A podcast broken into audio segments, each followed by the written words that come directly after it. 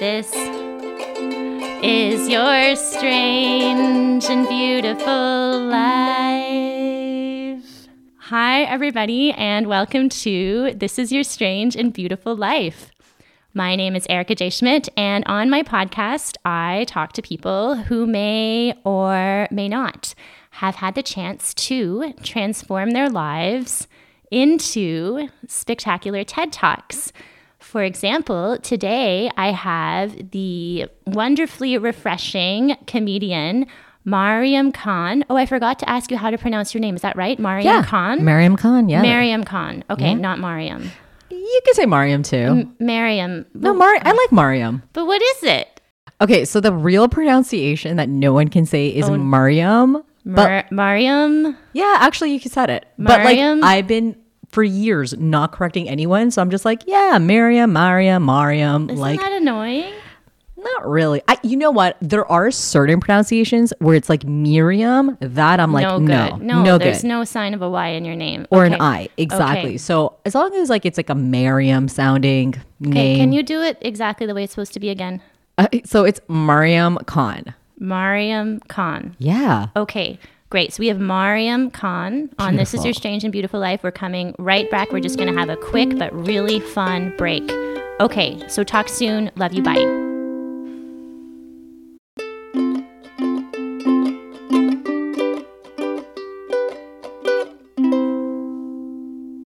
Okay, everybody, we came back. That was very fun. Uh, and like I promised, today our guest is Mar Mariam Khan. There we go. There we go. Mariam Khan. Mariam Khan is a delightful and invaluable addition to the Montreal comedy scene.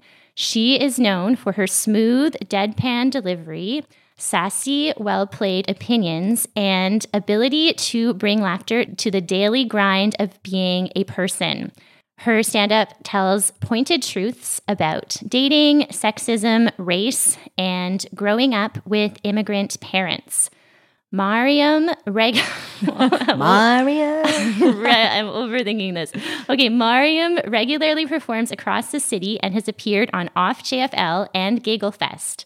That's right, right? Yes. Yes. Okay. And she is the co host of the show Better Than Your Therapist and the producer and host of the show I Don't Belong Here.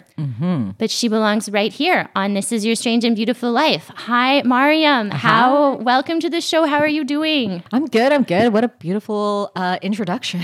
Yeah. I don't really think of myself like that, but I'm like, yeah, it's kind of Ref- true. Kind of true. refreshing, delightful. I the comedy people are like people are hustling in comedy. I just feel like there's like you guys work very hard, right? And Yeah. you are always trying to get other opportunities for yourselves, but for other people, it's like a community building. At least like the com- comics I know that are on my podcast, for example, John Cotracois and Abby Stonehouse, right? So very impressive. So you are a comedian. I feel like you've been a comedian for what, eight years or something like this? Yeah. So my first stand up set was actually 10 years ago. Oh wow. Okay. But then I stopped for like a good four or five years. Okay. And I would say the last two years, I've kind of like really come back, like really wanting this, you know, really hitting the daily grind. So I'm, I, I would say I'm more dedicated in the past two years. Not that the last eight years didn't matter and the life mm-hmm. I've lived didn't, you know, bring me to more material and all mm-hmm. that. It's just that I've shifted my mindset now where I really want to make this a thing. Okay. Yeah. So it like cranking it up a little bit. Cranking bit. it up, taking it more seriously, and just believing in myself more like, yeah, we could do this. We can have this delusional dream and make this happen. Yeah, but like how did how did it start? Like because you're very charming and funny, everyone's like you should be a stand-up comic. Like cuz my therapist thinks I should be a stand-up comic. She Yeah. I just kill her. She every every love time. But I mean, My don't- therapist keeps telling me to stop performing. Really? She's like, you're being a little performative. And she's hard. She will not laugh at my jokes. I'm like, Oh, come on. on. Yeah, it Exactly. makes you feel Indulge like, me. like you're winning at therapy, right? I'm not. She is a tough, tough audience Oh, member. no. Sometimes she'll crack a smile, but she'll she'll compose herself immediately. But I oh, think it's because she knows I need that. She Oh, Yeah. need, she knows that I need to be spoken to sternly and like really be serious about my life for a minute. I don't know about that. Like I um We'll have to discuss this further. So, yeah, but yeah, how did you start comedy? Yeah, how did I start? Uh that's a good question. I think that like yeah, my whole life I've always been, you know, really into like uh, telling stories in a funny way. Like I always wanted like anytime I would be around my group of girlfriends, I was always like the funny one. Mm-hmm. So, I guess one day I uh, actually was working at a bank which was Not funny. horrible. No, it was not funny at all. It was very depressing. Try to make jokes there, like no one was feeling me at all. and uh, I kind of like was really depressed, and I went through this kind of the first time I kind of was like, okay, I want to look into what I really want to do, and I had quit the bank. I was kind of like exploring my options, and I was just saying yes to things. I was just mm-hmm. like volunteering. I was, you know, going Okay. around, you know, just trying new things. And one of them was stand up. Like I just, you know, was I had an opportunity to like interview comedians at JFL. And What? yeah, That yeah, yeah. fun. So it was really fun. And I was really like, I didn't know what to say to these comedians. I was just like going up to them and being like, listen, I'm just a fan and I got free tickets to come to your show. So uh. just here to interview you, but like, I really have nothing to say to you. Uh. Like, I had nothing. And the PR person at JFL at the time took me aside and was like, what are you doing? you know, like I was this bad and I just did not take it seriously. Like I was just literally there to get tickets. But then the more shows I went to, and the more I saw people doing it, I was like, oh, this is something you can actually do. And then that kind of inspired me to go up on stage and uh, try material. And um, that's kind of how it started. Like at an open mic or something? I went to an open mic. My first set was actually at the Comedy Nest. Oh I no! had, I it remember, so intimidating I had me. five minutes and I did three. Okay. Yeah, But that's a like, gift. That's a gift for humanity when you go shorter, I think, right? Everybody not goes doing well. longer. Was it not you weren't doing well? No, no, I actually did really well. Like I did really well, but like I was nervous, you know. You left so them wanting more. I don't remember. My Did memory. you go really fast? Is that maybe I you did like I- five minutes in three minutes? yeah. I could see myself doing that. I was just like, I just no, but you know what? I think I just blocked out a bunch of material, Right. And then I was like, okay, I'm done, and I Oh. just kind of left, and uh, yeah, it like then I went back and uh, kind of went through it, and like not really, and then I just yeah, and then you know, it you, reality sets in. Like, okay, is there really a career in this? Like ten years ago, the social media is not what it is now, right? yeah. So I remember just being like, okay, like, what am I doing with this? Like, where this gonna go? I'm in Montreal.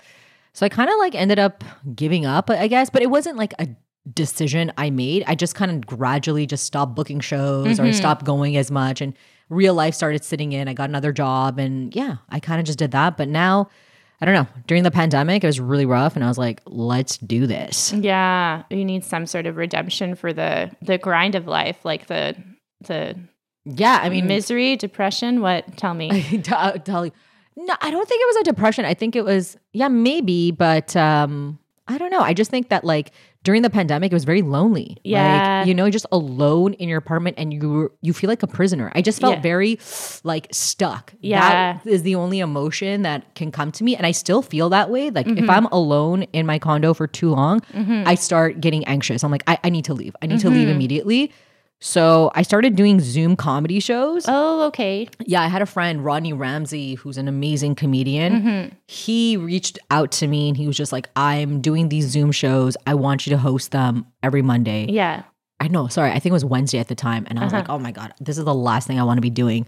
But he was like, no, no, no. He kept pushing me to do it. So I started doing it. I was horrible because people would turn their cameras off, they'd mute themselves. Uh, like, there's cats in the background, there's a Like, baby. I'm just here for the free tickets. dude we would have people comedians that would come through and like they're like in their cars doing stand it was horrible the cats. but eventually i started getting better again Yeah. and then i eventually started figuring out like the room you know Yeah. like figuring out how to make this group of people laugh and how to get them to turn their cameras on. And then that's the high i started chasing again. I was like oh shoot like all of the all of the feelings and the love for stand up started coming back to me. And I, I was actually feeling inspired to write more feeling inspired to talk more.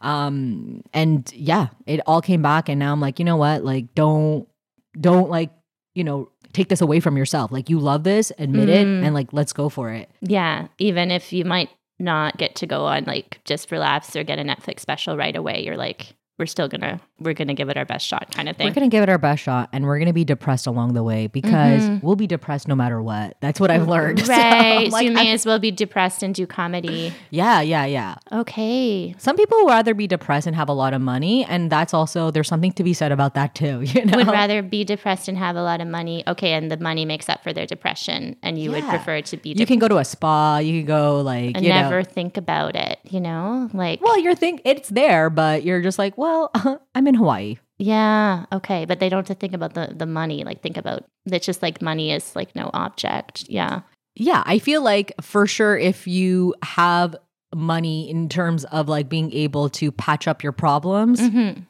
go for it. I think that money does patch up a few problems. You know what I mean? Right? And no money sort of causes like Well, money. incisions in your. well, money. Co- no money is stress. Yeah. Too much money is another level of stress. Like it depends, right? Like it's a spectrum. So I feel like if you have too much money where people know it and they're coming and chasing you for you for money, that must be annoying.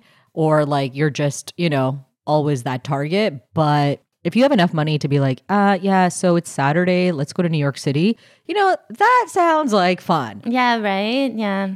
Okay. Like therapist, or, you know, let's go to a spa in California. yeah. Well, I wish that. Am I delusional? I think. I mean, I think that I wish that for you. I mean, so fun.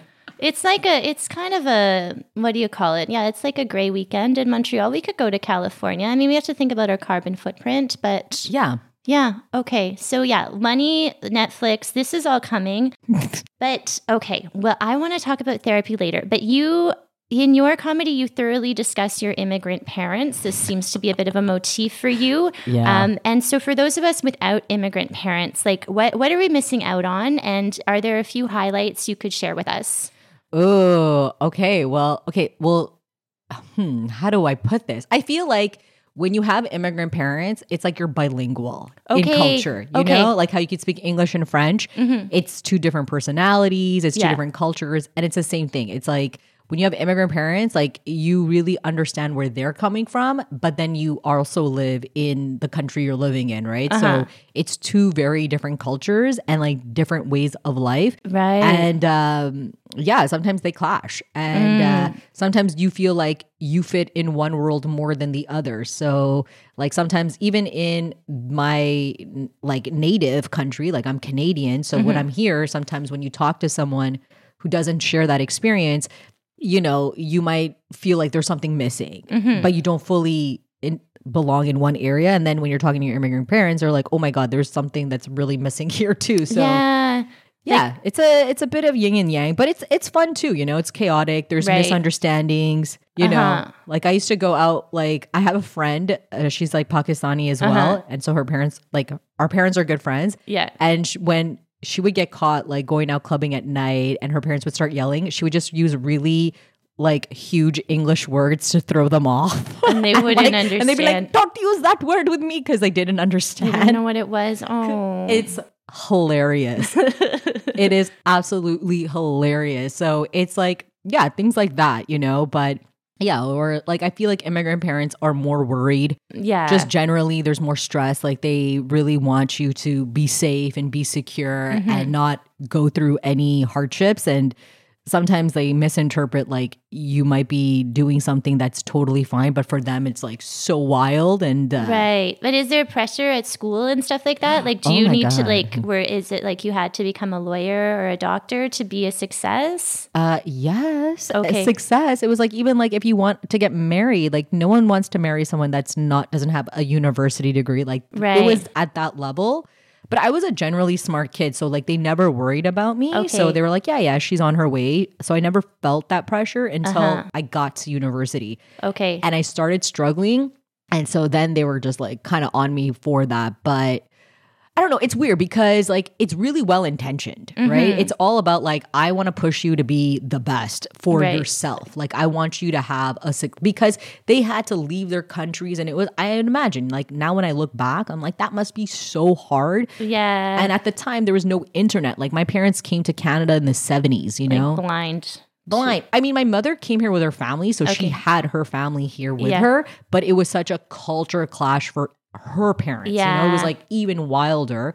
And then for my dad, he came on his own and you know, he had a pretty like he's a pretty happy-go-lucky guy, Yeah. but still like he still couldn't just like live frivolously. Like he had to, you know, make sure everything was intentional, like he had Learn to learn the languages. Did- Yeah, I mean, he spoke did- English. Okay, they moved here though to Quebec. Yeah, so my dad moved to Quebec and yeah, he had to learn French and then he uh like just had to work and just learn the lay of the land, Mm-hmm. which is very different. So and it's you know, I'd imagine it could be like a lonely thing too. It's not like they can just call their parents every day Mm-hmm. because again, this is the 70s, phone calls, like, like long distance, dollars a an minute. hour, yeah. Yeah, it was ridiculous. Uh huh. And was and forgive my ignorance, but like, what was happening in Pakistan when they left? Like, was it for conflict or it was, no, no, no, conflict. Okay. It was just uh, better opportunities. Okay, Like, yeah. that's the reason why immigrants Yeah. immigrate. Like it's Yeah. just literally for better opportunities. So More chances to to, make money and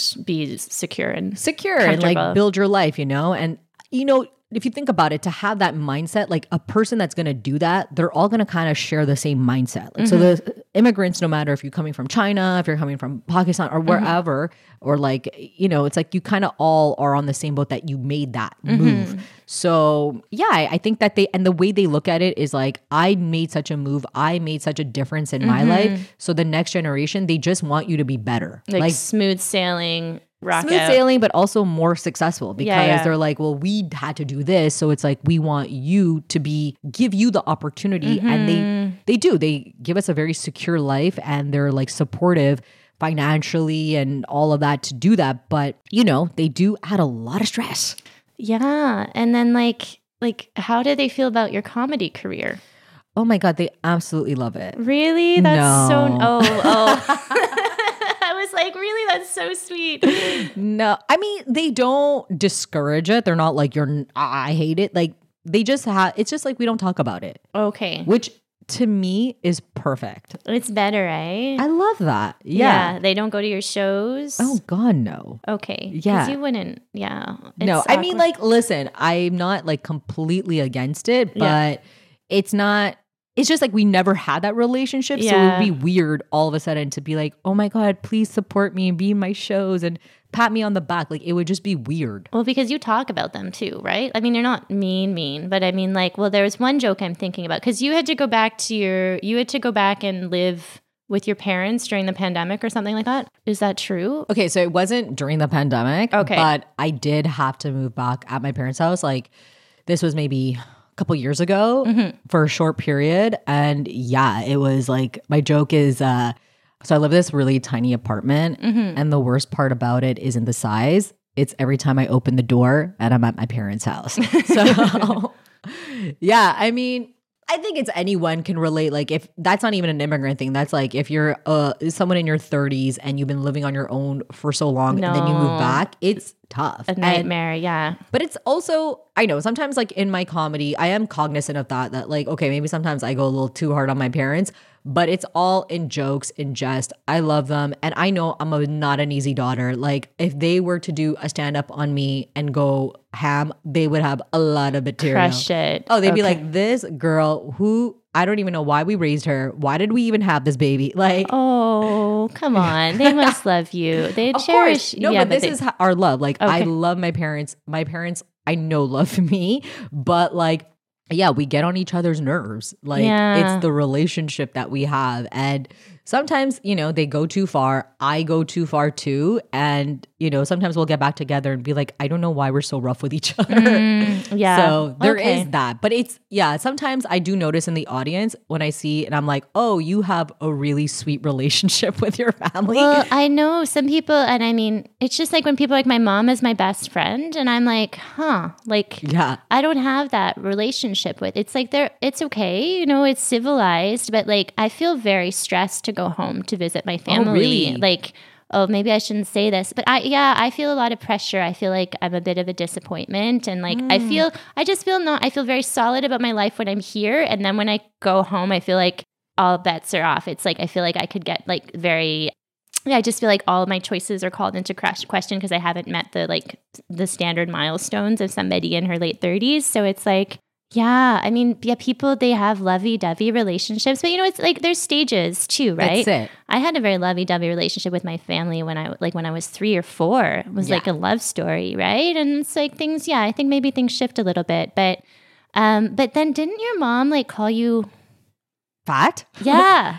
Yeah, but that's like normal. No, that's not normal. That's That's, so normal. scarring. I That's don't think so that's normal. allowed. I was like, I remember I hearing know, that joke, and. I was like, no stars for that friend, right? Yeah, you were yeah. like, my friend called me fat. I was like, no, no, no, we don't talk to that friend anymore. But I guess you You're have like to. that friend was my mom. Um, no, again, you know, that's in comedy. I just feel like I guess I don't think of it in a deep way. I was just like, this is a funny joke. And yeah, of course, like that pain was real and it was something that like I really had to like put that boundary with my mom, like, yo, stop it. Mhm. Um, it's not okay. But again, it's like I just I don't know. I don't want to come across and just like you know put my mother under the bus, but Mhm. I am, and me too. I'm in my late 30s, so I'm more understanding of my mom and her mindset. And it's like again, it's that pressure of like.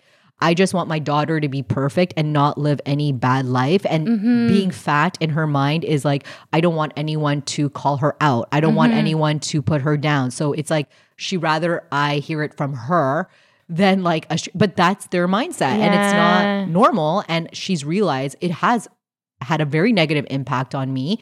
And so, you know, she kind of gets it. But at the same time, it's like, the way she rationalizes it is like, well, people did, my mother did it to me, so why can't I do it to you? You know, and it's like that trauma that keeps like Mm. Keeps on going until- exactly. And I'm like, but mom, it's not okay. And Yeah. she's like, "Ah, I don't understand. Like, I don't know, maybe you girls are sensitive, but in Pakistan, everyone says it and it's fine. I'm like, then why do you keep talking about it? Like, Oh it's not a big deal. But yeah, and I think like also, you know, when I when I have these conversations, it's like that's why like I frame it as immigrant parents because it's like such a culture shock. But then Mm-hmm. when I talk to people, like even you just saying your story, it's like yeah, it's relatable across Yeah. the board. And I think it's just mother daughter relationships. It's like, yeah, we obviously love each other, but I think there is something in a mom that looks at their daughter and sees like themselves and they just want to like fix it. Like they just Mm-hmm. Want to make sure that you're.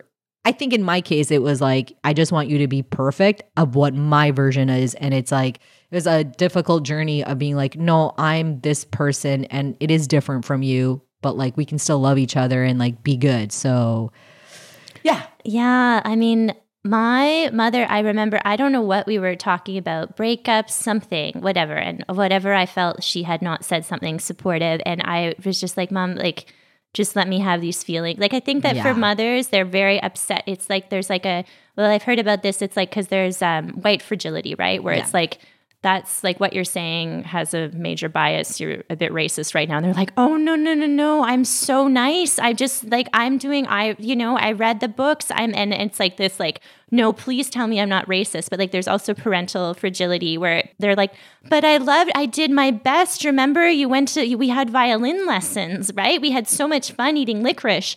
So I, I don't know what the argument was, but my mother starts weeping and she's just like, I just wanted my girls' lives to be perfect. And I was like, Yeah. And there Yeah. it is, you know, like Yeah. that's, I know. think I think that really is what it is, and it's like at the same time too with my mom too. Like she would be like, "Oh, but like I did this for you, I did for that for you," and the older I've gotten into, I realize like, yeah, my mom is just a human being, and like for mm-hmm. sure, and I have to also let go of things, and yeah, okay, maybe it comes out. But that's why I'm able to talk about it on stage mm-hmm. and it doesn't affect me. Like I can tell in the audience and you know, for some girls, like they'll be like, oh my God, or like your mom, or and that also hurts me because I'm like, mm-hmm. oh shoot, I don't want to paint my mom like that. Mm-hmm. But that was a truth that did happen, but I've healed. You Yeah, know, yeah. it's not something that like I carry and also, you know, my mom was very young when she had me. She was 23. yeah, what a like baby. You know what I mean? what it's like, can you doing? imagine Like, if you had a kid at 23, the Like- mistakes I would have made? Like crazy. like, did I do laundry back then? I know my like, decision making, uh, No. unreal, Unreal. I know so much incoherence happening Yo, there. but like that's it, and I, I appreciate at least now, like. I can sit down with my mom and she'll be like, you know what? I think I was too young when I had kids. Like, I think I was Mm. very naive. And I, I don't think like you know, so I'm I, I'm super appreciative that like we have that, and then there's still moments where it's like, oh my god, mom, you know, but like, oh my god, like you went so deep, and we had this moment, and then you revert back to something like, okay, so don't eat any burgers, like what, Oh, you know? yeah. So it's yeah, but it's a process, like yeah. But the tragedy, I mean, I feel like I talk about eating disorders on every podcast, but the tragedy of the like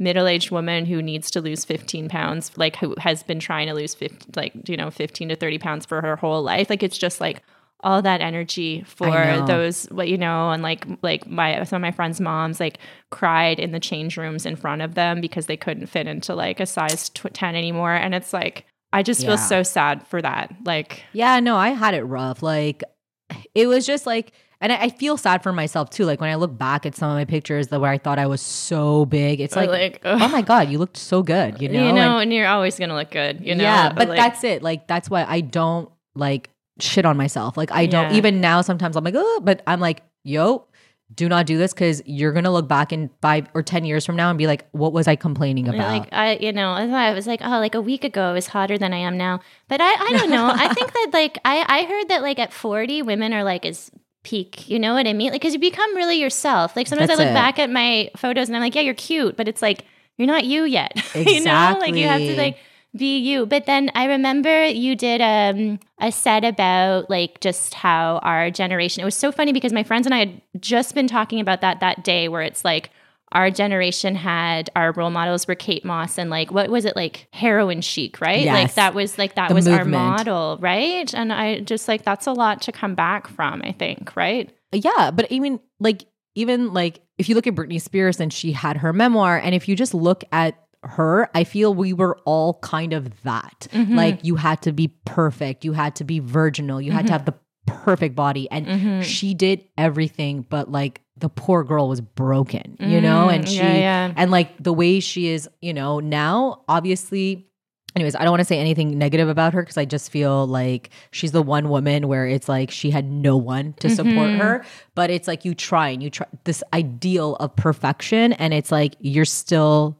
who you are is always going to be who you are and it's going to come out so you might as well like the earlier you can embrace that and Mm-hmm. be okay with that i think that like that's like a healthier version and honestly like even now i'm also able to have empathy for my mom's generation because imagine what they had to go through Mm-hmm. Such a small box, right? such a small box and like the, the area had did not have the options that we did and i think for my mom like i had the most amazing childhood. Like i cannot honestly say anything bad about it. And sometimes i feel guilty because i'm like it was great you know? Mm-hmm. But i think when i transitioned into a woman that's where me and my mom it's like that's where our relationship started mm-hmm. clashing because it was just like now i'm being my own woman. I'm having my own choices. Certain things that you think that culturally or stereotypically like these are the paths to success there are so many other options mm-hmm. and i just don't think my parents were aware of that. Yeah. and it's just their naiveness like and i'm not trying to put them down but they just didn't know that. So for them it's like anything outside of their box is super scary and they put all of that in me. And for mm-hmm. me it's like i suppressed it i would rage out and it was just very chaotic and i, I don't think that was healthy at all. Mm-hmm. And like yeah i tend to show that in rage you know Okay, so i would get very go-to. angry Okay. very rebellious really mean mm-hmm. like mean spirited jokes i would say back you know so mm-hmm. you know I, I look back and it's like well i guess that, that made me stronger you know like i Made don't them know stronger too. no, but at the same time, it's like if you have a perfect life and like you're just super supportive, it's like I don't know. Do you have a backbone? Can you be reflective? Like, like what is your story then? you yeah. know? Like, can they be our friends? yeah. It's like okay, well then you're weak. Get away from me. you right. know? Like, I don't think we can have sandwiches together. But Yeah. I mean, I think most people, there's some, everybody has some sort of baggage that messed them up. Like, Ex- That's the human experience. But I know what you mean when you see people at shows and you're just like, huh. Like people who like have to go to brunch every Sunday with their in-laws or whatever and like they Yeah. have a nice time. Like have family dinner every weekend. I'm like, I know. Yeah. that is yeah, yeah. a bit excessive, but I mean, whatever. But that makes me uncomfortable. I'm like, Yeah. what do you mean? Like you want to hang out? You want to hang out with them? like, what? what? about your nap times? Like, like I don't know. So, okay. Well, yeah, that was riveting. Um, I I'm glad you're doing comedy, and maybe you can write a book someday about your immigrant parents. They're very popular books about immigrant parents. Oh, I- yeah, I read eh? lots of great novels. They're on my wall here. Yeah, I just saw Crying in H Mart. I was just uh, watching Oh, some yeah, interviews yeah. with her. She's great. Yeah, She's awesome. yeah, and um, Is the book good? Yeah, it was very good. It was a little heavy. It's about like her mother Her dying. dying, Yeah, yeah. so it was a bit heavy. I really liked. Um, I it's not it's novels actually YA novels. Mary H K Choi.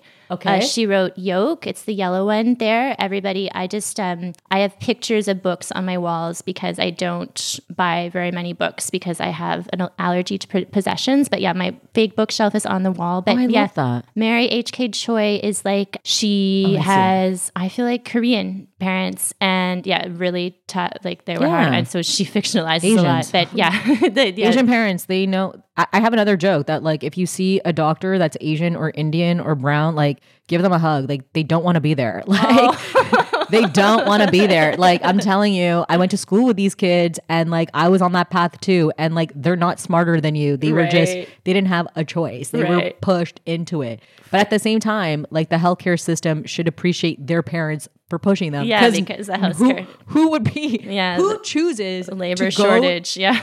No, but if you think of med school, like if you really break it down, like I don't know anyone that would actively choose unless like you're a psychopath.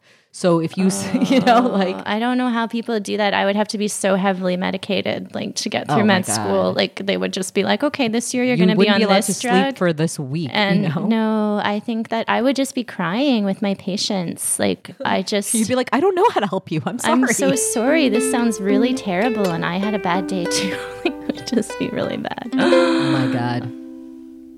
Hi, everybody. Just a quick reminder to please follow This Is Your Strange and Beautiful Life on Apple Podcasts, Spotify, or your favorite podcast platforms. You want to follow the pod because you don't want to miss an episode. For example, in approximately one to two Tuesdays, I am launching my second date podcast with Philippe.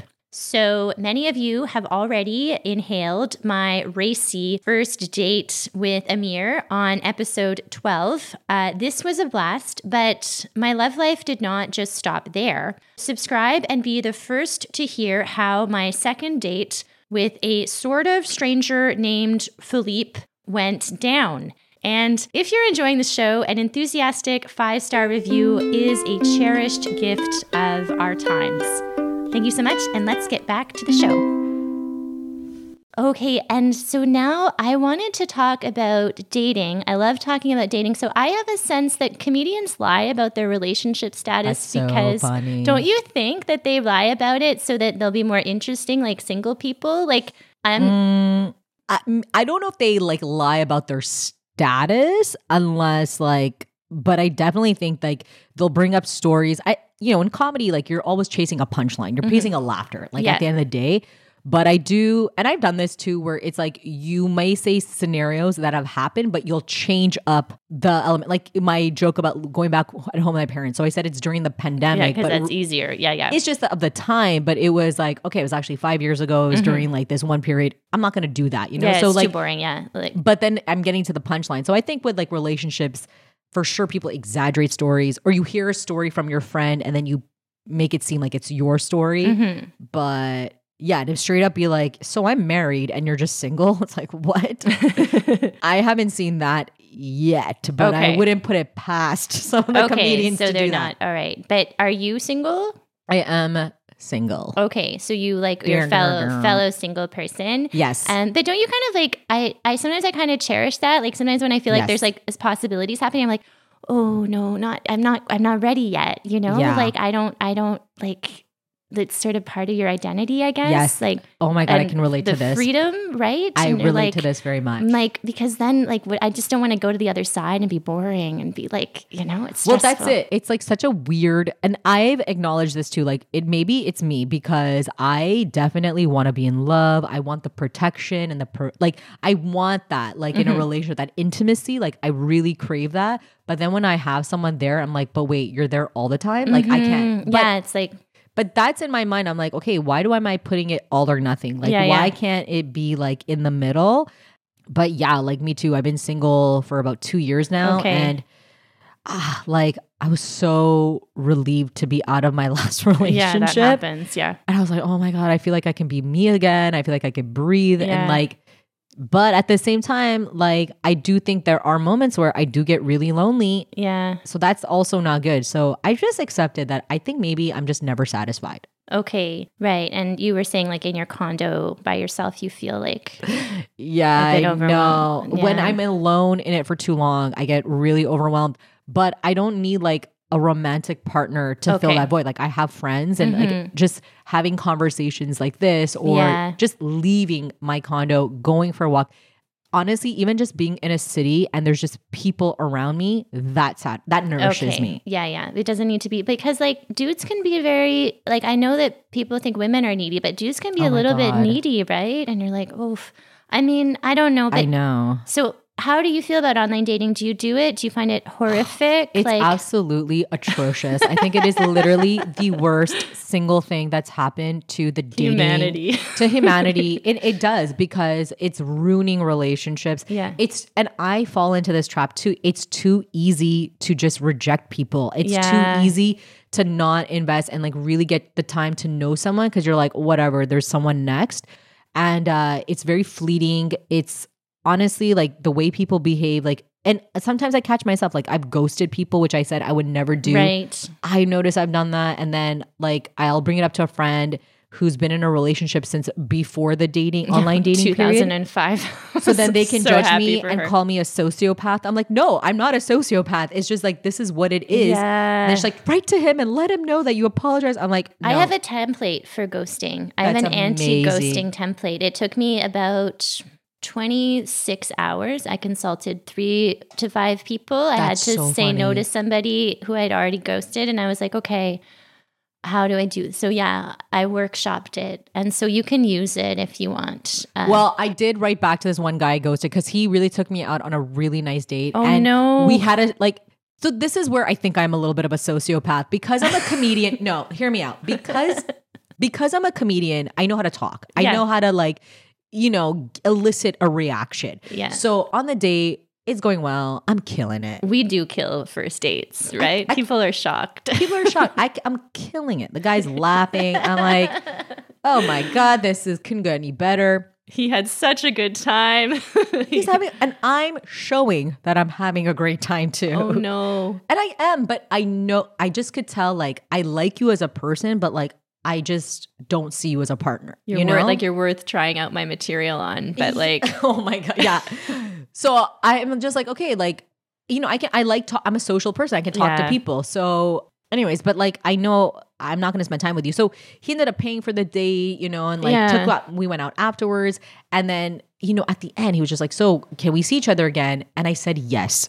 Oh, of course. Oh, of Even course you said yes. I meant no, but like um, I'm not gonna ruin the night, you know. Yeah. So then I never wrote back, and my friend was really like, "How dare you do? Like, what's wrong with you?" She was really judging me hard. So I wrote to him afterwards. It had been like maybe now a month at this point. Ooh, like he followed up and then you were just I- like, no. Or I just, didn't respond, and then Oh. I just okay. this is a good one. so a month later, but I just wrote. I was just, and I, I thought I wrote a good response, and I knew he wasn't going to write back. But I was like, whatever. It's just for me to feel like I'm a good person. Mm-hmm. So I was just like, listen, I was thinking about you, of how I ghosted you. It really wasn't cool, especially since we had a really good time. yeah. And I uh, guess I just didn't have the guts to tell you that, like, although I really liked you and the date, uh, I just didn't see a future for us. Yeah. Um, so I just want to apologize and I wish you the best. Okay, that's pretty good. Yeah. Yeah, I thought it was amazing. And of course he didn't respond, but that's fine. Uh, that's totally fine. But I was like, I, my karma is back on track. but then, But like, that's what, online dating. yeah, but like, then what was the reason? Like, so my 13 therapist, she loves it when I give people second chances. Like, she's Yes. just like, but like, I actually did a first date podcast on this podcast. Okay. First date with Amir. I think it's episode 12. Yeah. Wow. and it was amazing. It was a, a very good episode. I did it. It was a bit of a performative situation as far as the dates went. Like I was like, "Are there vibes here? You're gonna have to work your vibes here." And he didn't. I don't know. I mean, like, what can I say? It, I, I, I have to take that out. Um, No, it's fine. I don't want to like, I don't want to put him under the bus. But like, you know, I wasn't sure if there were vibes, and it turned out like neither of us took any initiative afterwards, and nothing really happened. So then I'm like, well, I need new first aid podcast candidates if you know any. And so I did this video. Unfortunately, I think the video makes me look like five years old, or just I don't know. It it, it doesn't quite capture me. I don't think, but I said like, oh, like Amir and I did not fall deeply and wildly in love on our first date, so I'm open.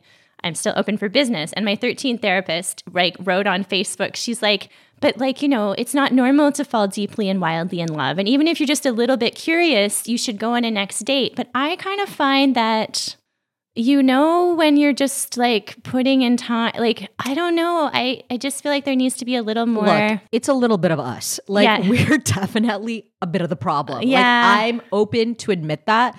But I I agree. Like there is some sort of like refusal in me that's like not ready. And yeah, I guess at the same time too, yeah, I, it is she, your therapist.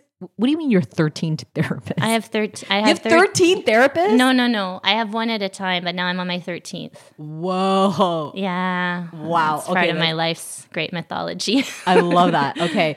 So no, I think that um no, I think there that there is a there is a truth to it, but like if you're really not feeling it, then like I don't know, I don't think you should push something unless you're really ready to commit Mm-hmm. and go there. And obviously to me, like if I'm not and it like everything in my body is being like I don't want this, No, then I listen to that. It. Yeah, right. And it's like, as long as you admit like it's not and you don't want to go out there and be like all men are trash and like oh i don't like men it's like yeah there's also some there are some good guys and like for me it just doesn't i don't know there's something that's not there yet um i want to be and like there has been some dudes where actually there's one guy that like i met recently and i was like oh my god i totally see myself wanting this guy but like he's not you know really into me Oh, right. then yeah, of course. that's why I want him. So I'm like, I'm aware. I'm like, if he were to turn around and be like, I want you, I'd be like, ew, get away from me. yeah, it's complicated. I like, um, how can I say that? I like sort of, I really like becoming really close friends with people and not like, and it just being like a fully emotional thing, but with like a bit of longing inside, like a bit of longing, but like there's It's like a feeling. Yeah, like clear reasons like why it would never work on either side, but then it's just like very cozy. Like I like that. And uh, I know. We're sick. Think- Emily, we're sick. No, no, no, I think so. Miss, I'm on my 13th therapist. No, we're sick. oh, my name's not Emily. Wait. it's Erica. It's Erica. Oh my God. I thought you were quoting a movie or something. No. was I don't know just why I thought your name was Emily. Oh my God, I'm like, so embarrassed. No, it's okay. But Like I was I like, said, maybe we're sick. She's gonna like kick me out of this podcast. She's No, like, this so podcast fun. is done. I was like Emily. I was like, is that like a famous line? No, no. Okay, I don't know why. Okay, good. why okay, that's okay. fine. But yeah, we well, we have our we have our like specifics, I guess. Yeah. Yeah, um, listen, we have our little toxic traits and they're cute, you know? Um no, but as long as you're aware is my motto. As long Mm-hmm. as you're aware like this is not this is not necessarily healthy and I'm unpacking it in therapy. It's cool. Um it's so much fun. Mhm. But uh I'm obviously saying that with a lot of sarcasm, but look, at the same time like I embrace it. Like you know what? That's what real freedom is Yeah, it is like you know like then that's another theme where i'm trying to write more jokes and think more deeply about like the difference between immigrant parents and like kids that are born and raised here is Mhm. that like freedom for them is like three different option doors they had one option right. so for them they're like okay your freedom is uh, you either become a lawyer an accountant engineer or doctor you know but Mhm. it's like no real freedom is like if i want to be poor i'm going to be poor if i'm Yeah. going to be like single i'm going to be single. If i'm going to be in a toxic relationship i'm going to be in a toxic relationship. Right. Like if I'm going to be addicted to this, I'm just going to yeah exactly. And like that's that's one spectrum of freedom. That's like one i mean and that's scary right? Mm-hmm. Because if someone chooses really bad things for themselves you know i would imagine for a parent or for someone that loves you it's like why would you choose something like that's bad for you you know Mhm. and that's like a joke i'm trying to write about my mom and me it's just like i don't understand if you're free why would you choose to have low self-esteem why would you choose to Mhm. be in relationships that don't work why would you, you know and it's like there is some kind of truth in it but at the same time my response is like well you've never really experienced what i've experienced So you don't know if you would make that same choice. yeah. You know? hmm And is it a choice really? Is it a Like, choice really? And at the same time too, but like there is something to be said on their side too. It's like they got married and they make it work, you know? It's Mm-hmm. not this like love affair. And it's not like necessarily that's what I'm looking for either. But it is fun. hmm Yeah, entertaining. Yeah, like life entertainment, right? But we're sick. Erica, we're sick. I don't know. I mean, it, like the gig is working for us sometimes, you know? It's just like like the toxic relationship gig works for some people, the serial monogamous la- gig Yeah. Works for some people. It's like you're picking a gig that is like viable for you right now. So for me it's like, well, mm, cozy friendships or I don't know, like I'm I'm open. Like I right I did a call out on like I'm I'm available everybody. So but sometimes it's like like I I was chatting with somebody and I was like I felt like, okay, like, do you want to do the podcast? Like, like, will you be on the podcast? And I, I hate to say this, but I'm like more excited about that possibility that they will like Say yes be to. exploited for the material than like if we're gonna be on a date together it's like okay i get it you want to get to know me like a real thing it's like don't you think a podcast would be more fun because like what if we don't make it to the third date like it's like this might be our only chance to do a podcast like we might but anyways like But are you afraid that like if someone gets to really know you like without the podcast that you feel like maybe I'm not good enough or maybe like you'll know too much of my skeletons and that's too close and too intimate like get away. Yeah, it's interesting, like being very like pretend. It seems like I'm very open about my all Yeah. my stories, everything, and it's like, well, if you want to get to know me, just my content, just like go to my web, go to my website, right? Like I. Come to my show. I, yeah, right. Don't you do that? But like I, I like told my therapist, I'm like, oh, I have a blog. You can just read my blog. He's like, no, no, that was my 11th therapist. I fell in love with him. Oof, that was so oh my god, that dramatic. um, that's a show. yeah. Well, I, I did. Did he I- love you? Oh, we matched on Bumble. Anyways, episode Stop. episode twelve, Before or after the therapy sessions? like during. Oh my god. so like yeah, um, but like back to being like to being very open and accessible. But it's like, is that is that performative or like? Oh, that is performative. Yeah, I guess it's performative, but it's not like it's it's very hard to be your like. I think I do. I feel like when I'm in the conversations here, that it's pretty authentic. But in terms of like putting yourself on social media and doing like little clips and Yeah, no. stuff, it's gross. I feel Yeah. gross about it, and yeah, I just because we're older. yeah, I feel like when I like I I don't know, I did that call out for the dating podcast and I was just like, "Oh, this doesn't really quite match my insides." And it makes me like based on some of the responses I got, I was like, "Oh, oh, I see. Like this is like I I seem like I'm open to anything and I'm not quite open to anything." And yeah, I find that's a bit embarrassing. Like how yeah, how to portray yourself on the internet. Yeah, like I think like with like my long form writing and like the actual the interviews and stuff, that's fairly but like in terms of promoting yourself, like it's just like hard to be like really sincere that way, I mm. find.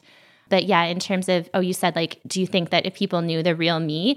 I'm not sure. Like, I don't think, I think that like as a friend, I'm like, I can be very vulnerable. Like, I'll cry with my friends. I will like present myself fairly fully. But then it's like, once you start having sex with somebody, I just, I'm not sure what I would be like. It's been a long time that I've mm. been that intimate with somebody. And sometimes, like, do you believe that there's a difference between your sex self and your like, 100%. right? Like, and sometimes with dudes, it's like they're very different in bed than they are, like, or in the context of an intimate relation. They're very different than the way they present. Like, I definitely think anyone that says that sex doesn't change a relationship is Mhm. lying. Like, even if it doesn't change a lot, there is something, you know? It's not like, it's not the exact same thing, you know? Mhm. So I think even if it's a, a casual relationship, like, I- think it's uh it's still different. There's a there's like a mask that comes down, and like the I feel like Exactly. I've had this conversation like recently. But I feel like best case scenario, there's not that much of a difference. You're like, I'm into this person, then you get naked with them, and they're just as funny, and it's just like. But sometimes like people's voices change, and like you know they were so smooth, and then it's like the kiss, like this, like really like hot dudes that everybody wants to fuck are so awkward in bed. And maybe it's just me. Maybe I make people awkward. Like I am very awkward. Um, which uh, I don't know if that's part of the problem. They're like, just like, how would the mechanics of this work? You're so awkward. But yeah, like slobbery kisses, just like not smooth. And you're just like, oh, right. Like, and like there's a bit of like a, like I think there's a bit of a regression that happens when people Yeah, Fuck. I, I feel like I'm very in tune with like what you say with your words and then body language, and Mm-hmm. it's like someone like that you can casually see if they're you're more intimate versus like you're being more cold versus like Mm-hmm. you could see how like the sex can change, and then you're like you feel that you know you're just like okay, well this doesn't feel good as much, or this feels really intimate, and like. I don't know how to s- explain that, but it's yeah, it's like what you're saying. It's like it doesn't match what's happening, and it, then it's hard to just go back into a friendship and act like that's all good. And it's like, well, that was a little weird, right? Yeah, no, it's all a bit terrifying, right? And it's like I know that if I like to present myself as a like cozy, tell all, confident type friend, I know that I could nail that. Like Yeah, exactly. I know that like I can be like you know what I mean, birthday cards, like just Yeah. like dinner. Like I will be so good at that.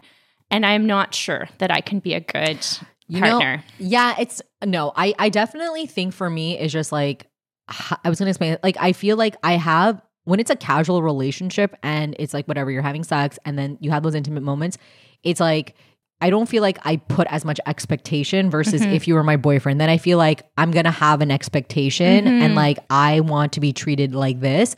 And that's something where I get in my head a lot, right? And it's like, and I feel like my boyfriend will probably have that expectation in me. And if I can't deliver that, like it's just too much pressure and too much stress. very stressful. It's it's very stressful because like with my friends, like I don't know, like uh, if they don't respond to me in an hour, I'm like, eh, whatever. Mm-hmm. But if it's like someone that you're seeing, you're like, where the hell is he? You're Yeah, like, what right. happened? What's going on? And it's like you replay that, and then you have to stop yourself and be like, can you relax? Like, No, just chill. probably not. Yeah. Like- so, you know, and it's like, I don't, man, I don't want to deal with this. And it's annoying to have to deal with that. And it's better not to, right? Mm-hmm. So, especially with me, I feel like, you know, now that I've come back into the arts, my schedule is all over the place. Yeah. And the idea of fitting in a guy right now stresses me out. Yeah. But I don't want to also deny myself love or that as well, because at the same time, it's like, the right guy will be okay with it, you know? Mm-hmm. and, it can enhance, right? it can You actually can- make yeah. your life better. So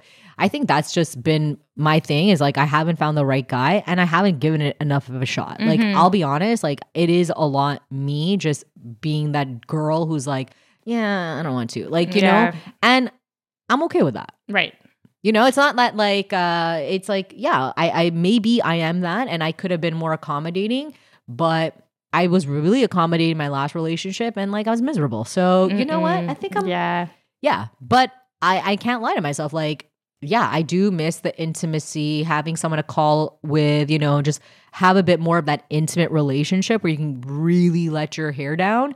That's fun, Mm-hmm. but I think it's the expectations that ruin everything, Yeah. and it's hard not to have that. You know, I know everyone says just like be open minded, have no expectations, and it's just like Yeah, it's that's a hard thing, yeah, and it's like no, everyone has one. yeah, That's right. And people who say that are married, right? They've given up. Yeah, Yeah, they're losers. Uh, no, I didn't mean that. yeah, it's okay. In case you don't have quite enough context on why Erica is still single, I wrote an essay all about it. Why I Am Still Single by Erica J. Schmidt discusses serious obstacles to love stories, such as not drinking, falling hard for your 11th therapist, and COVID adventures with a gay husband. You can read this and lots of other essays on my blog at ericajschmidt.com slash blog. Don't forget to share your favorite content with your favorite peeps. I so appreciate this. I so appreciate you. Okay, thank you. Let's get back to the show.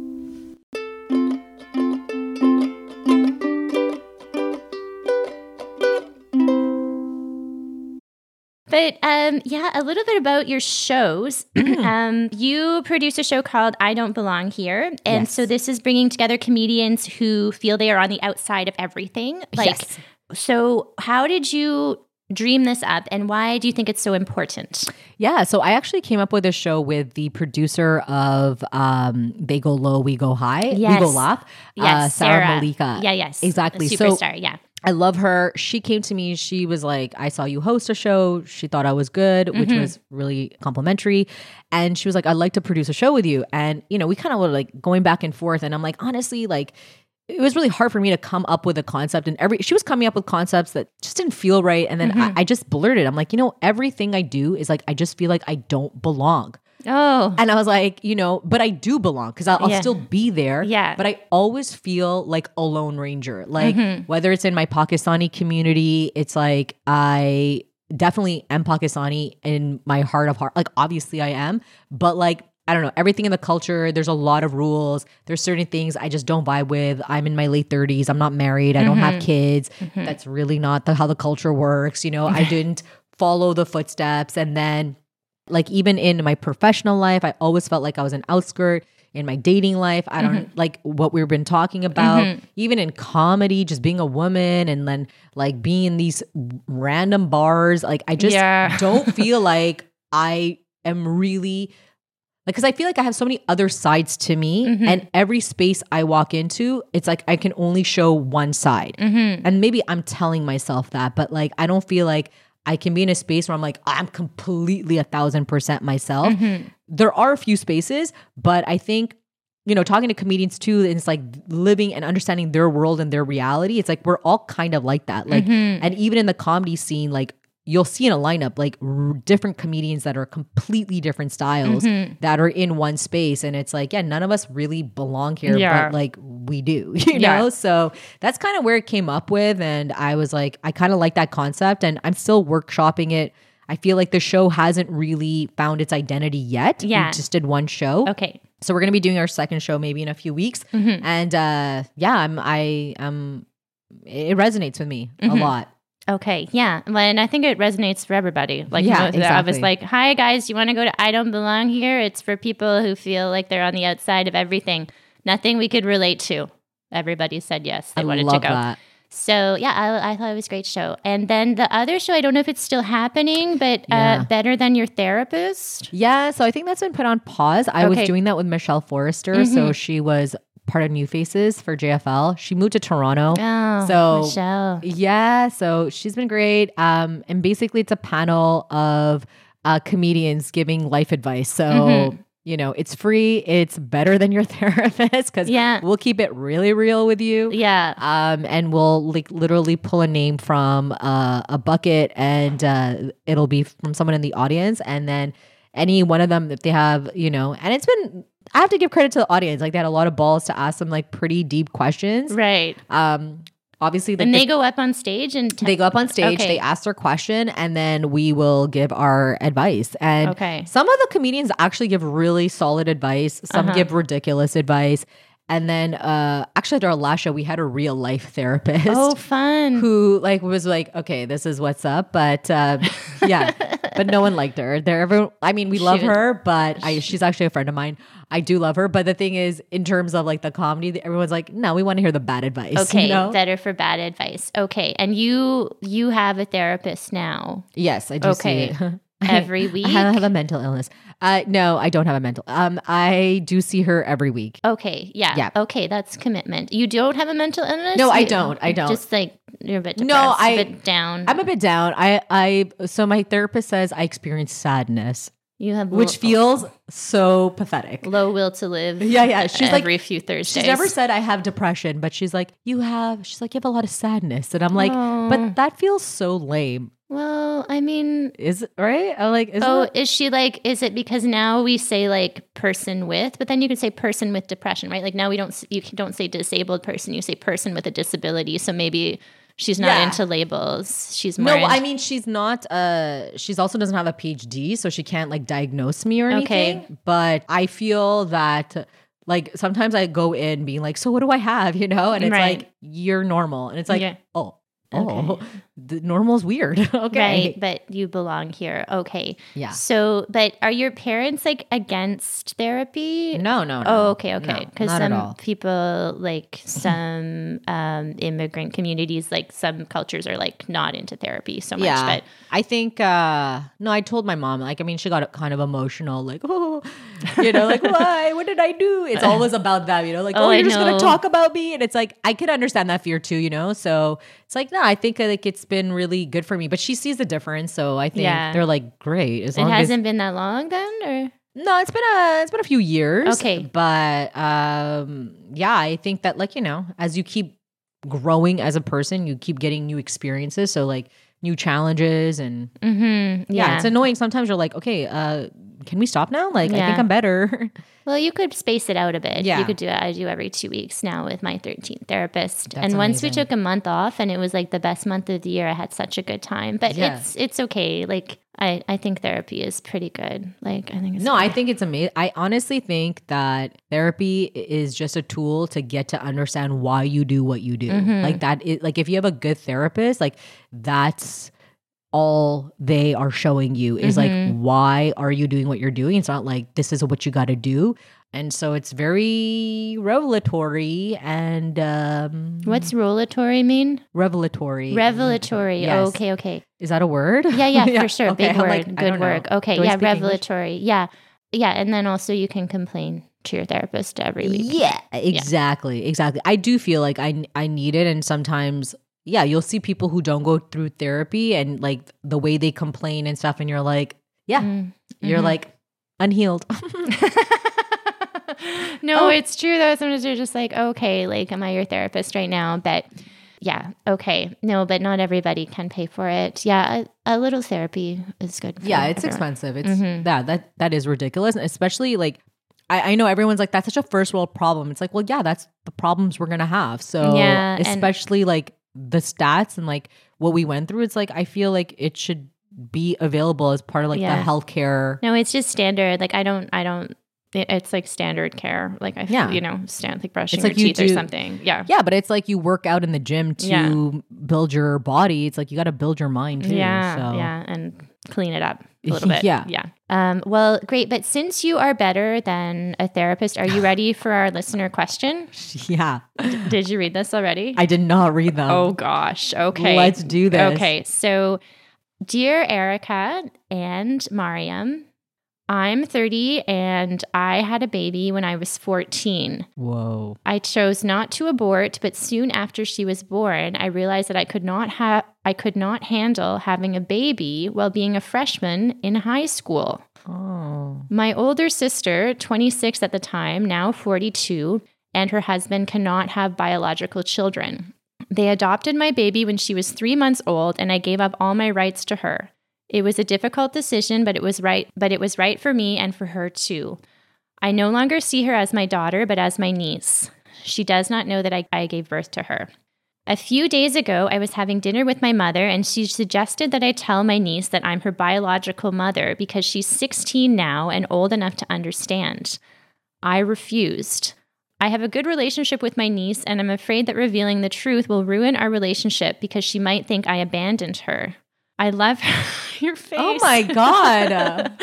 I love her as my niece, but do not have any maternal feelings for her anymore. She is my sister's daughter, and I don't want to ruin their family either. My mother has continued to insist that I tell her because she has a right to know. She's older than I was when she was born, and my mom thinks she'll understand. I disagree. I was a child then, and she's still a child too. She doesn't need to know yet. We might tell her someday, but now is not the right time. Love, strictly auntie material. Whoa. Right? So what's her question? Well, she doesn't know, like, Oh, so should she tell her? yeah, like, should she tell her? Okay, first of all, I'm a comedian. Like I am the last person. But you're better than a therapist. I'm better than a th- okay. So okay, fine.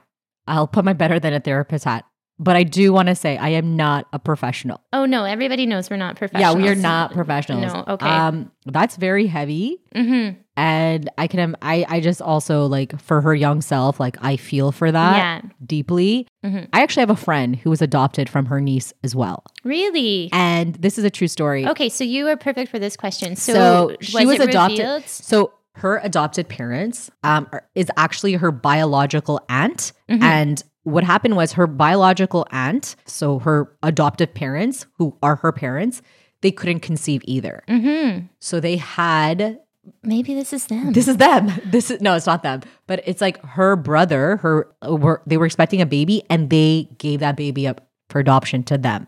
Like Her they had this baby. that they didn't want. The brother. The brother had a baby with his wife, and Okay. that baby, they gave that like, which is my friend. They gave her up to her his sister. Why didn't they want the baby? They, were- had this baby for the sister. wasn't that a surrogate though? It, it was like yeah, kind of, but it's not it wasn't like planned ahead of time. no. It was planned that they were gonna have this baby, but this baby Okay. was going to be, but they weren't gonna tell the baby. Yeah, that's the thing because this sort of thing is happening a lot now with sperm donor or I guess like egg donors. It's more Yes. because it's a little like sperm donors. I think is anonymous, but But this is actually like the other couple's actual baby. yeah, okay. So there was no sperm or Yeah, like yeah. anything like that. They just had this baby. This was like in the 80s.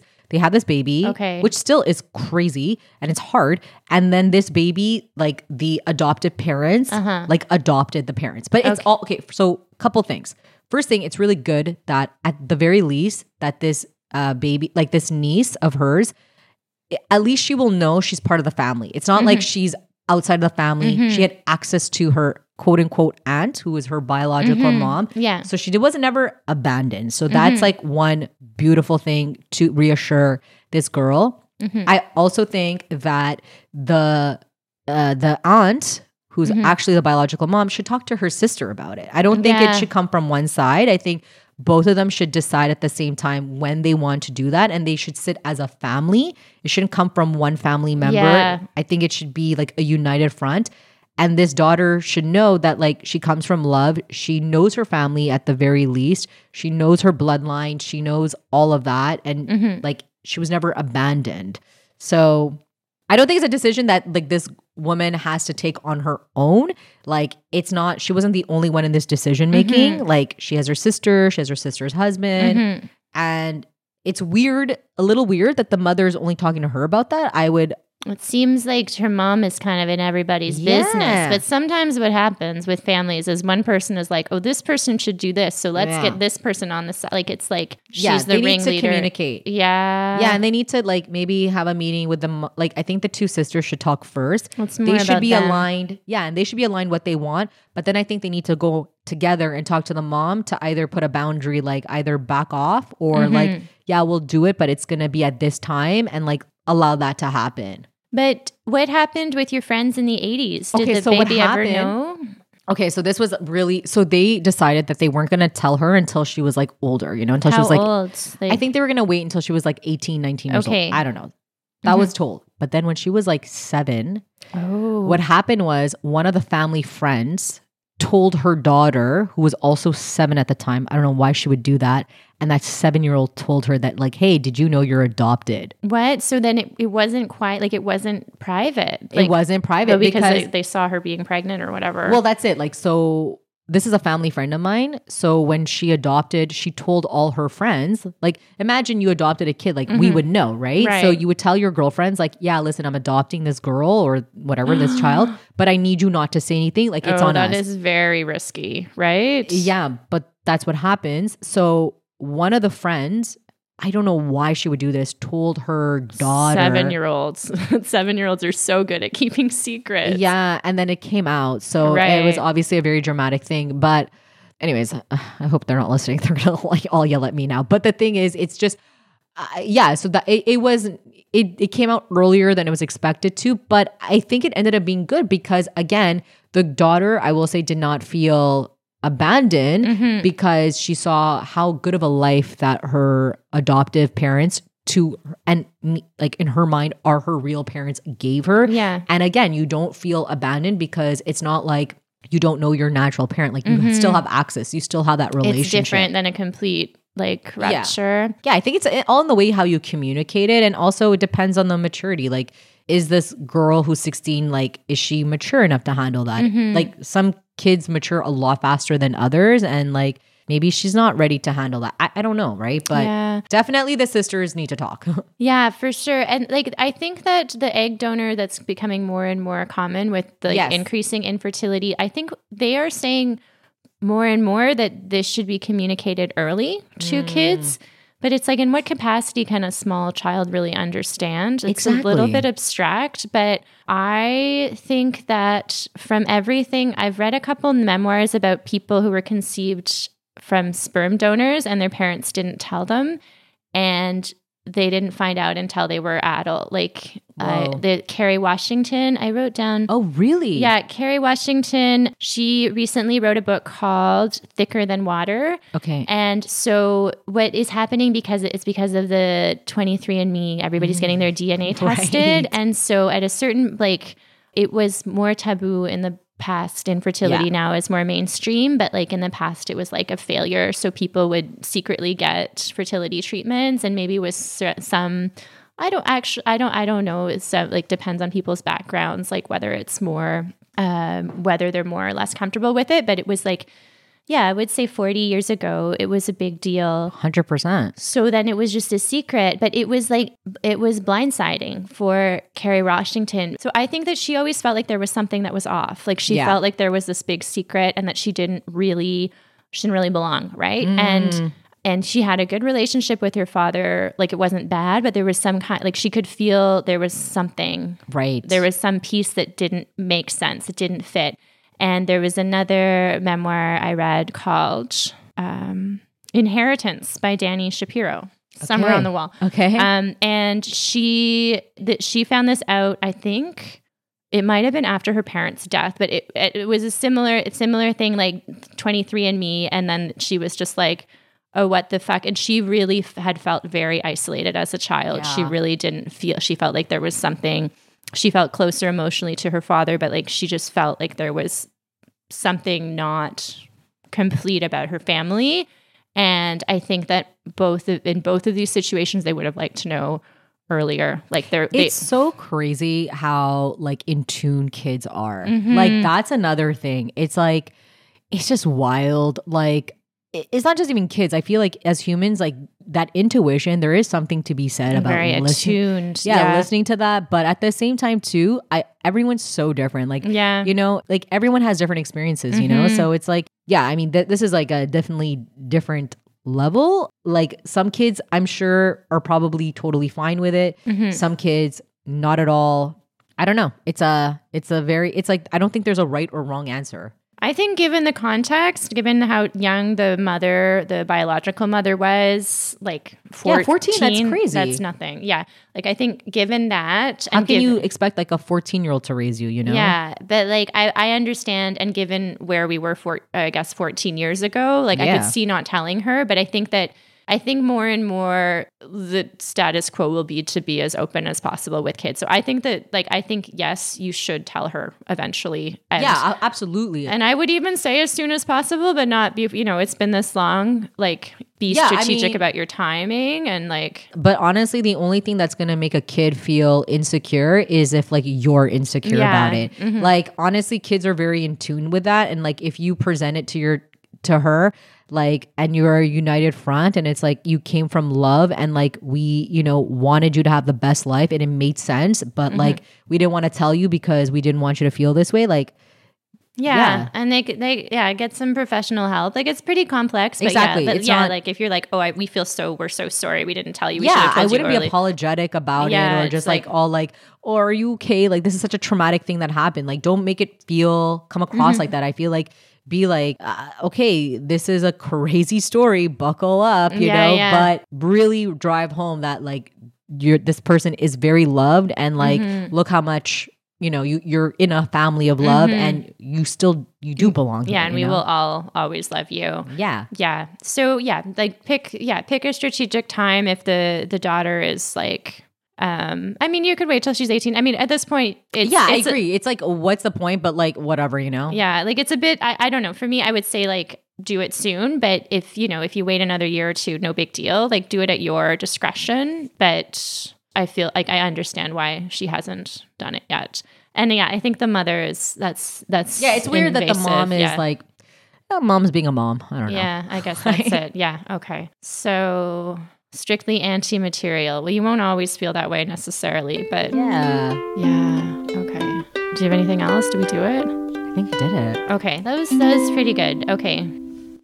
If you love Mariam Khan, you will also love the powerhouse of a comedian, Abby Stonehouse. Abby was on episode 11 of This Is Your Strange and Beautiful Life. And Abby has two wildly active podcasts of her own. In her House of Stone podcast, everyone has a story, and Abby gets into the nitty gritty of it all. Join Abby as she talks to hilarious guests about the quirks, conundrums, and triumphs of everyday life. It's a great way to get a VIP seat to the Montreal comedy scene. And for an even more intimate experience, Abby just launched the Horrific Evening podcast. Here she collides with her bestie, Fernando P., to educate Abby about the true horrors of life. Listen in as two best friends discuss horrific headlines, facts, and surprisingly repressed memories. All of Abby's episodes are a big treat, so I strongly recommend that you check out House of Stone podcast and Horrific Evening podcast wherever you listen. Okay, so now we're going to do routines. Mm. Okay, I love routines. So, Mariam, do you have a morning routine?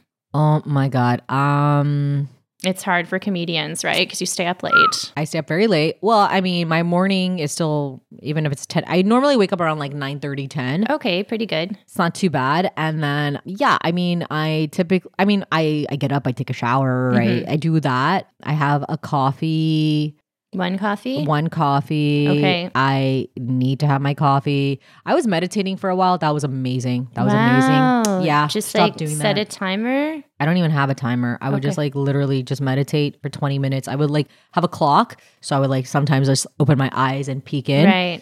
That was amazing. I want to get back into that. But yeah, I mean, I, yeah, I, I wake up, I, you know, uh, go to the washroom, I do all my cleaning, whatever. I, you know, I, I need to take a shower first before I can eat. Okay. That's very important for me. oh, Like, interesting. Okay. Yeah, I'm not someone who can like eat and then take a shower. Like okay. that's insane. so like the day you need to be groomed. I need to be groomed. Okay. I'm very much about that. I do my bed.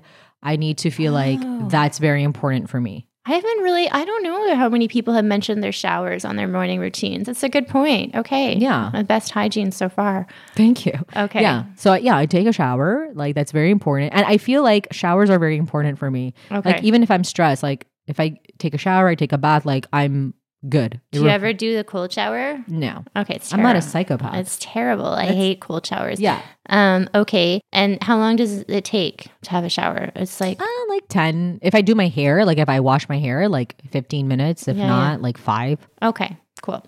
Okay. That damn hair. yeah, I know we both have long hair Hair. than usual hair. I think it's worth it. Yes. Um. Okay. And then, do you have a creative routine? Uh creative routine. Yeah, I walk. That's Okay. like I walk, I talk to myself. Okay. I talk to myself a lot. And uh then like yeah, jokes will come. Okay. And you just And- had like your phone with you, and you. I'll like write it out. I have Okay. a little notebook and I'll write Okay. little things. Uh, But it's really important that I need to book shows because like I won't sit and write and really reflect on it unless I have a show booked. Yeah. And like deadline. yeah, so I need to do open mics more and uh, Okay. that's really important. Like the last week and a half, I haven't really been doing as much shows. Mhm. Just been conserving my energy, but then like next week I want to get back at it, Mhm. and I know like ideas will flow. Okay. And like, if you are doing shows, like, what is the frequency? It's a bit erratic, or like, Yeah, I try to hit up like at least five shows a week. oh my gosh, you and Abby. Oh my god, but I feel like five is nothing. Okay, sometimes I you do like- more than one in a night. Oh yeah, I'll do three at a night. Oh my god, I love it. It's a, Wow. it becomes addictive. It becomes like a high. And like when I'm at home, that's why when you're at home alone, you're not doing anything. You're like something's missing. Like this Okay. feels weird. Okay, Like it, it almost feels like you're bad. okay, you know, oh, so- it's like you're like dating comedy and you're not giving it enough attention. You know what? I think comedy is my boyfriend. So okay, I think that's very and it's really reasonable. not giving me a lot. So no, I'm kidding. but, But, it's good. Like you feel like you have sex after comedy. Do you find? Mm, No. no. Okay, No, so I, actually, if it's like a really, it's like a weekend show and I do really well, it's amazing. But it's not sex. Okay, because like, sorry. honestly, like sometimes this is like don't take this the wrong way, but after like I record a podcast afterwards, I'm like, oh, I feel like on a high. I yeah, but I feel like I've like you know when your body, I just feel like I got some. You know? Okay. Yeah, Yeah, yeah, yeah, yeah. I'm you feel good. No, I definitely feel that with a good conversation, a good laugh, that gives me all that. But I mean, it doesn't replace sex. There is a high to it, but it doesn't replace sex. Yeah, but we have to cling to it because it's what we got right now, right? Exactly. Okay, because I mean, like I think like some people could just content themselves with sex but never make anything, right? Mm. Like, and that's okay. No, that doesn't work for me. It might work for them. Okay. Yeah. So walking around, oh my God, five, six show. Okay. More than one show in a night. No, but not I- five, six shows a night. No, like no, five, no. six If it was shows a like, in a week. week. Okay. And that's not a lot. That's amazing. Okay. So In. New York, they do like three shows a night. Like that's the But then, bare like- minimum. That's like, like, 15 shows a then week. you, like, how do you sleep after you have a show? Like, it just means, seems like it's so You go to derailing. back- yeah, you go to sleep at like two o'clock in the morning, and then Mhm. yeah, and I mean, if you go to bed at two and you wake up at ten, that's eight hours. I can't sleep in like that, but that's impressive. Okay, and then what about are you like cuz a lot of people are really into drugs and alcohol on the Mm. comedy scene. Are you? No, Okay. no, Yeah. No. Okay. I'm like super. Actually, I decided like as of last week, no drinking till Mhm. like December 31st. Okay. Like I definitely feel better when I'm not drinking. Mhm. Um, yeah, like I also think that like if you need to drink to perform, then maybe you're not a performer. yeah. Like you should be able to do it, and like you really are better, you know, because like if you use it as a crutch, that's really dangerous. Mhm. I, I don't think that's a good, you know, form. But like again, it's like the dating situation when I'm, I'm very aware of everything I do. Like if I start drinking or if I start like, you know, I'm not opposed drugs or anything, but like I've dabbled. Mhm. But it's like when I do it, I'm very aware like why I'm doing it, how I'm doing it. Is this for fun or is Mhm. this like I'm a little nervous right now and like I don't like if I'm doing it other than just for pleasure. okay. If that makes Yeah. sense. If Mhm. it's not for pleasure, if it's not just like for a, like a fun social thing, sketchy. we gotta It's yeah, sketchy it's scary. Yeah. It's scary. You got to be aware. And yeah, unfortunately, there is a lot of that, not just in comedy, but just like in arts in general. Mhm. And uh, it's uh, it's sad. Yeah, it's so accepted and there's so many like drunk jokes, you know, like Yeah, yeah. it's uh, not funny. yeah. it's like know. get help. Mhm. no, I agree. I'm not. A, I'm not a huge fan of alcohol. So great. Um, that's your creative routine. What about a cleaning routine? Do you Oh my have a God. condo? I do have a condo. So this is the thing with me. I'm all or nothing with my cleaning. Okay. Like I'm someone that will get on all fours and scrub like the railings. Like I am intense about that. But then I'll let it go for like four weeks. Okay. You know. But like once I get into it, I really get into it. Four weeks is not so bad, but yeah, if you're alone, I feel like it's okay. yeah, but I I can't go four weeks. I can't go more than a week to be honest. It's really Okay. hard for me, but I like have I actually have a knee injury from like Cleaning. Well, it's called housemaid's knee. It's from like a Stop. but like that I had that too then. you had like a swollen knee from Yeah, kneeling? yeah, because you're on all fours and Yeah. I'm scrubbing the floor. Do you, didn't you have a knee injury that way? Okay, I don't have a knee injury, but I've had bruises. Okay, no, this like the the bursa, like the little packets f- of fluid swell up. Like the first time I had it, I was like cleaning like tw- like twenty to thirty hours a week. Like I was that was my career. Oh, uh, okay. like in like five or five years ago, when I wouldn't say career, but it's one of the things I did. And then yeah, my knee swelled up, but then it happened again this summer, and it's like. I mean, I think it's from other things too, but yeah, like I'm uh, like my friend's like, well, why don't you clean every four weeks? I'm like, oh no, that's not enough cleaning. No, no, four weeks. Okay, I I admit too. Sometimes like it's a bit extended, but every two weeks I think is, reasonable. acceptable. Yeah. Yeah. I just find it a small. but I vacuum like every day. well, then Mariam, that's more than every four weeks. Uh, no, but like vacuuming, I feel like you need to because your floors get dusty. Because Yeah, I have a I have a I have a Dyson. Okay. Oh, the Dude, zippy. the Dyson is game changer. So that I'll do every day. But then like a dust, yeah, like once every three weeks, which I know I feel like I'm failing myself. And I, my mother was so intense about cleaning. It mm. was such a contention in her house. She would literally yell at me like all the time if I wasn't yeah, that happens. cleaning day and night. So I got like when I lived on my own, I was like really like I would feel guilty. The amount Mm. of guilt I would feel if if I wasn't scrubbing the floor every week. And then I had to let that go. So now Okay. I'm like okay, like letting it go. I'm like I'm my own person. It, it- was all of that. Like when I moved out, it was like, you know, getting that voice out of my head. How old were you when you moved out? Oh my god, I was in my late 20s. Okay, It's okay. really sad. Yeah. But yeah, it was The culture is like that. the culture is Yeah. like that. She was, and was she dramatic about it? Absolutely. was she crying for two weeks? Absolutely. But wow. yeah, she's like, but you're not married. I was like, oh my god, mom, you're not it's- married. It was like this is not how we do things. I was like, oh my god.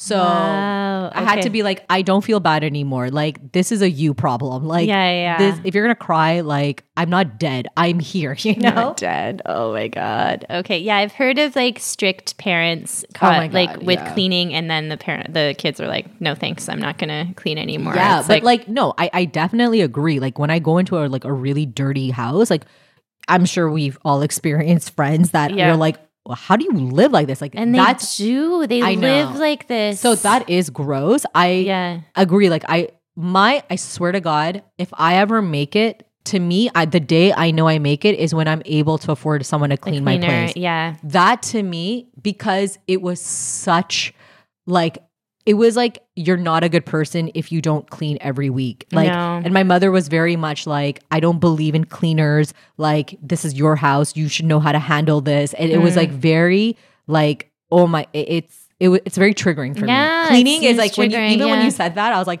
like it's a Oh. very triggering aspect in my life. So for me, it's like it's just better if I'm able to get someone to clean it. And like to me, that'll be like I've moved on, you know? Oh, I would like that for you. That'd be nice. Yeah, I have different like feelings. I feel like I I don't ever want to have a house that's too big for me to clean. yes. So I actually agree. can't have a bigger house than this because the way I clean, it's like I take this stuff off the oh, shelves I and know. dust under Oh, it I every know week. that level of it's like- cleaning.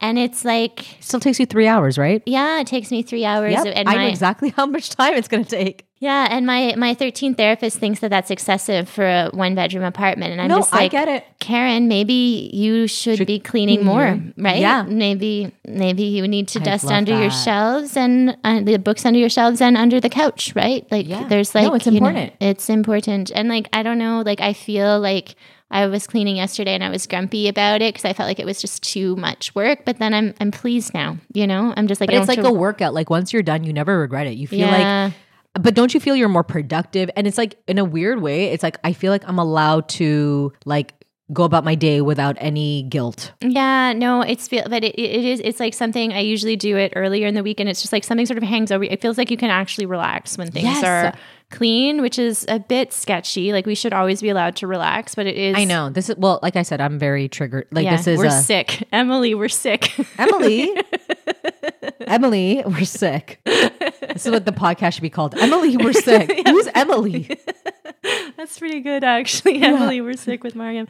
Yeah. Um, but I, yeah, and I feel like there's some sort of energetic thing that happens I agree. too. I- yeah, yeah. No, okay, no, we're you're we're speaking to the choir. I know- cleaning kindreds. I know exactly what you're talking about. right like just like something gets stagnant and like Yeah. yeah. i mean even though like i've never made a lot of money my finances are very good because Yeah. i'm maybe this is the ticket is to always keep things clean and organized Yeah. but i don't know okay but i want you to get a cleaning lady I, I, I'm in no position to get one. Just want to let you know. 2025. It's just a dream. 2025 Yeah, it's just a dream. July, Like, yeah, have my own cleaning woman september or man yeah i think that'd be great Yeah. okay so or child. oh Even better. Train them young. i know Maybe I'll I- get a discount. I'm gonna have a, if I had a baby, I'd be like, okay, so my friend told me to do this, and I think it's brilliant. So we're like, okay, so it's Thursday, we're gonna clean now, and then you just like put sponges on their hands and wrap Have them, in them- a, elastic, yeah. and then they're just gonna like I love that. this Crawl crawl, around everywhere. around Roll with around. their microfiber. I right. love that.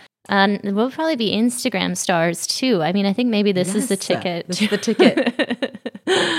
um, okay, well, that's lovely. Oh, I think the, the last question is if you could change one thing about the world, what would it be? Oh my God, for the love of God, have some humanity for each other. Just love each other. Honestly, I just think with everything going on, it gets so tribal. It's like uh, if you can honestly if you can if people had love in their hearts and just like be outside of themselves for a minute, like that's the only thing I think with everything going on. And I think it would have a rippling effect, right? Then you'd want the best for each other. You'd want like good education for everyone. You want everyone to live a beautiful life and uh, a full life. So that's the only thing. Yeah. Okay. That's really good. That was efficient also. Love for humanity. All right. Um next is going to be a song. Oh my, you and your songs. yeah, so we're going to take a quick break and then uh Mariam and I will be right back with a song. Okay. Okay, great. Love you. See you on the other side. Love you. Bye. So, hi everybody. We are back and we I always let my guests pick the song uh and so we're doing a repeat. Uh so the song that Mariam picked was Wrecking Ball from Miley Cyrus. Yeah, so Miley Cyrus is very generously sponsoring the podcast again. So thank you very much, Mar- Miley. Uh, and yeah, how how do you feel about singing, Mariam? Did you were you in the school plays or anything like that? Um, I have a beautiful voice. really beautiful. Yeah. So stunning. Uh, that's why I do stand up comedy and not singing. Um, so yeah, this was like the part I was looking most forward to. yeah, singing. Okay, you're a very good sport. Okay, I changed the keys so Oh, it wouldn't be quite as much of a long shot. Um, okay, everybody remember what's really important about the half bad ukulele segment is that you sing along. Okay, it was intro, and then we go. Oh, that sounds terrible.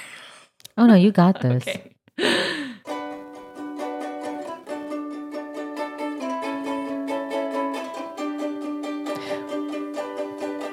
We clawed, we chained our hearts in vain. We jumped, never asking why. We kissed, I fell under your spell. A love no one could deny. Don't you ever say, I just walked away. I will always want you. I can't live a lie running for my life. I will always want you. I came in like a wrecking ball. I never hit so hard in love. All I wanted was to break your walls. All you ever did was wreck me. Yeah, you, you wreck me. Okay, that was delicious. We're gonna quit while we're ahead. Yeah, we're Uh, too good. too good. Thank you so much, Mariam. That's what's gonna get you enough money to yeah, get pay it. for a cleaner. Can't wait. uh, it's it's yeah, happening. It's just ha- like- manifesting. Miley is going to call us Oh really God. soon. then I have some other demands as well. um, okay, well, thank you so much, Mariam. This was really the most fun time. And where can people find you on the interwebs? yeah, so you can find me on Instagram. My handle is just Mariam Khan. Mm-hmm. So Mariam is M A R I A M. Last name Khan, K H A N. Um, and uh, you can either find me on Facebook too, because I'm an old fart. So Okay, yeah, me too. yeah, okay. you can find me there. So those are my two major handles that I use. And look out for her show. I Don't Belong Here comes out a few times a year. Yes. She performs in Montreal five times a week. okay. Well, I can't wait to see you on stage again. Thank you so much for coming. And everybody, thank you so much for listening. And we'll see you on the other side. Thank you. Love you. Bye. This was fun. Bye. Real fun. Okay. Wow. I think we broke some records there with Wrecking Ball. Uh, possibly also some windows. So, thank you, Mariam, for your singing and also for your generous and hilarious insight. I think you solved most of my problems. So, very grateful. Uh, and it was so great to get your perspective on growing up with immigrant parents. So, everyone, stay tuned for Mariam. Her Netflix special is just around the corner, I'm sure. Uh, she will be on the hunt for a cleaner in not too long if you're in the business. And meanwhile, follow us both on Instagram for our latest news. Mariam's at just Mariam Khan, and I'm at erica.j.schmidt. Very important. Feel free to send me your listener questions on Instagram or at my website. And if you're looking to plug your product and sponsor This Is Your Strange and Beautiful Life, you can also reach me at any of these places. And that's a wrap. Thank you, as always, to my darling big sister, Tess Levitt, who helped me to refine the inspiration for this podcast. Thank you to Sherwin Tjia, my creative advisor and most cherished friend. And thank you to my dearly departed aunt, Eileen Gunn, whose surprise and generous gift helped me to fund my podcast equipment. Okay, and thank you to you, dear listeners. Really, it means everything that you made it all the way to the end, and it warms my heart to think that you will be tearing apart the theme song in approximately three seconds. Okay, you ready? Time to rock out. Let's go.